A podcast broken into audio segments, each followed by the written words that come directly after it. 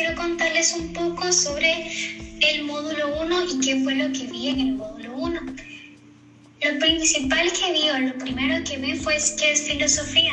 Considero que la filosofía está en todas partes, en casi cualquier situación o idea que se nos desborde.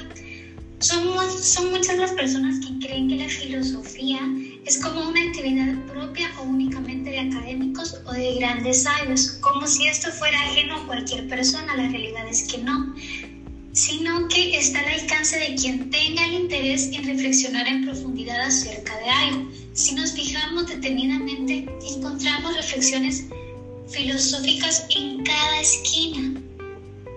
Y hablando un poco sobre la teoría del conocimiento, es considerada como una doctrina filosófica. Quiero darles un ejemplo. La definición filosófica que presenta Platón y Aristóteles es aquella ciencia pura, es decir, respectivamente la búsqueda de la virtud o de la felicidad. Y también quiero hablarles un poco sobre la posibilidad del conocimiento. Este es considerado como un problema filosófico sin solución definitivamente, porque enfrentamos todo aquello que tratamos de explorar, descubrir, interpretar, comprender de nuestra realidad. Mas, sin embargo, también quiero resaltar lo que es el dogmatismo, escepticismo, subjetivismo y relativismo. Y estarán preguntándose qué es el dogmatismo. El dogmatismo es esa visión de vida bajo un esquema muy cerrado y limitado a la vez, que restringe las acciones y los comportamientos de una persona o de un grupo social únicamente bajo un modelo de enfoque. Para darles un ejemplo, podría ser la prohibición de comer ciertos alimentos. Para algunas religiones los, animales son sagrados o poseen una esencia perjudicial para el cuerpo y para el alma. Un ejemplo serían las vacas. Las vacas son sagradas y por ende no pueden ser sacrificadas para alimentarse. Otro caso que pudiera mencionarles es la carne de cerdo, que es considerada como nociva para el cuerpo. Les diré qué es escepticismo. Es como esa tendencia que lleva a dudar las afirmaciones o los hechos de otras personas o personas que son consideradas escépticas. Por ejemplo, podría ser no creen en los fantasmas ya que no existen los datos científicamente que puedan demostrar lo que es su existencia. Y ahora les diré sobre lo que es subjetivismo. Es cualquier cosa en la que interviene el punto de vista de cada persona. Quizá no vaya acorde a lo real, pero es una opinión subjetiva debido a que no es real, sino que es nuestra propia opinión personal.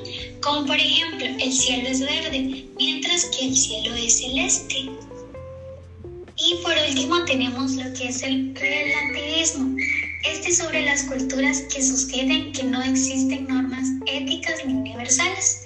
Como por ejemplo, aunque entendamos que cada cultura tiene sus ritos de iniciación, podemos estar en contra de estos rituales, ya que en la mayoría implica lo que es la mutilación de personas. Hablando un poco sobre lo que es el origen del conocimiento, este está dividido en dos partes, lo que es el racionalismo y lo que es el empirismo. ¿Qué es el racionalismo? Es el que afirma que la fuente del conocimiento es basada en lo que es la razón, mientras que el empirismo alega que es la experiencia sensorial. Los modelos de conocimiento se dividen en dos, lo que es el realismo y lo que es el idealismo. El realismo son los pensamientos que dependen de la realidad, es en sí todo lo que es basado en la ley de Aristóteles. Es el proceso del conocimiento, el papel que juega el objeto que es determinante.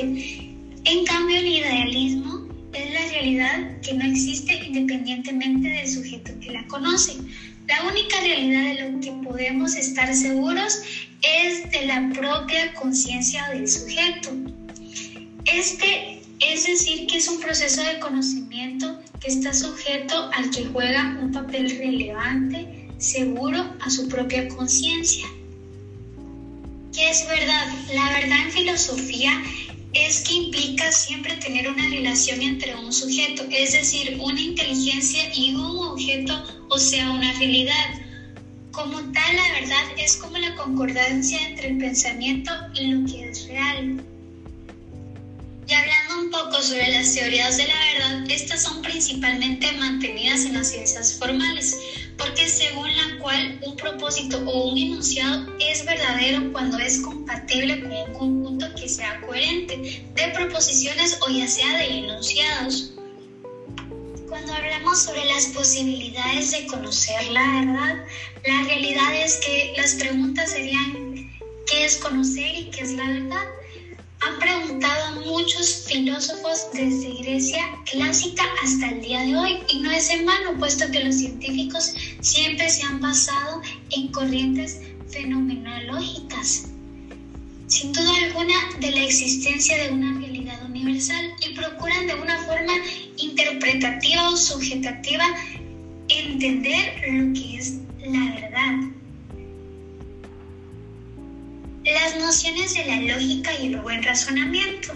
La lógica es el estudio de los métodos que nos permite establecer la validez de un buen razonamiento, entendiendo que este es un proceso mental.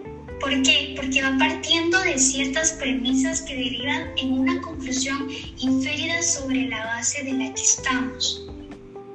En conclusión de todos los temas vistos anteriormente, ahora puedo decir que la filosofía es una introducción general en la que se pretende transmitir o depositar conocimientos para iniciar nuestra propia reflexión personal acerca de los problemas a distintos niveles y con distintas configuraciones, ya que si nos damos cuenta, vienen ocupando a filósofos occidentales desde hace más de 2500 años, como por ejemplo al ser de las cosas, la verdad, el bien, la historia, Dios, la materia, la mente, la sociedad, la vida humana.